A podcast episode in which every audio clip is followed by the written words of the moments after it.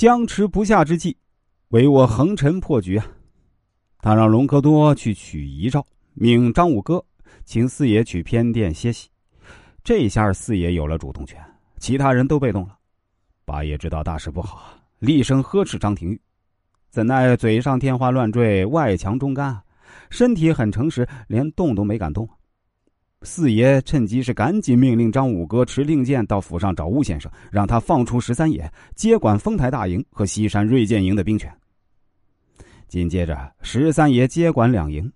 十三爷进营，文承运已经召集了大营的众将。见到十三爷，他还想顽抗啊？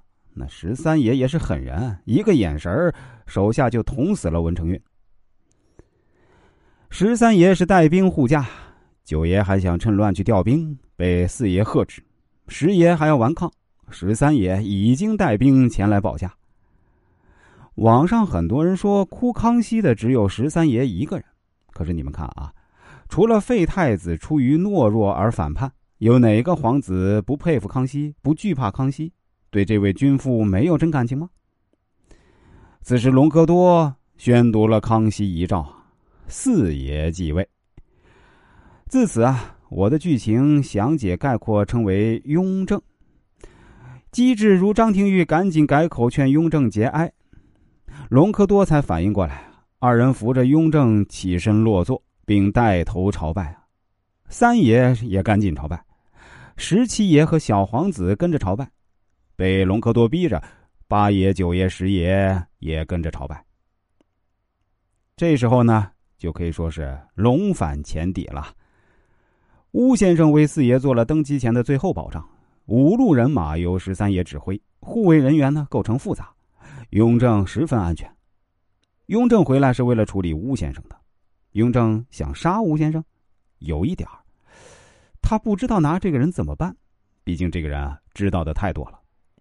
邬先生说了自己的三不可用，其实这些都是废话，雍正压根儿没法用他，他指出了自己是阴谋为体。而雍正要行光明正大之道，所以啊，自己不可用。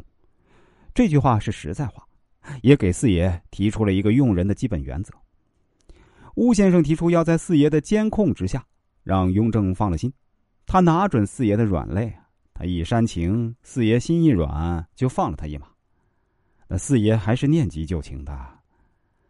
网上居然有人说，这时候十七爷是来杀邬先生的，当然不是啊。怎么可能呢？我们在最后一集的时候啊，会提到这个问题。十七爷就是来邀功的，被巫先生挡了架。也许您会奇怪，我怎么会一会儿四爷，一会儿雍正呢？其实啊，巫先生保的是四爷，不是雍正。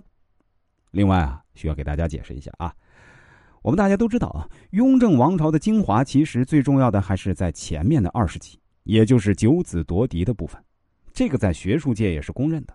其实啊，不光是雍正王朝，我们大部分名著，包括中国的四大古典名著啊，都有这个毛病，那就是前面的情节比较紧凑、比较精华，那后边呢都会相对松散，艺术性啊也相对差了一些。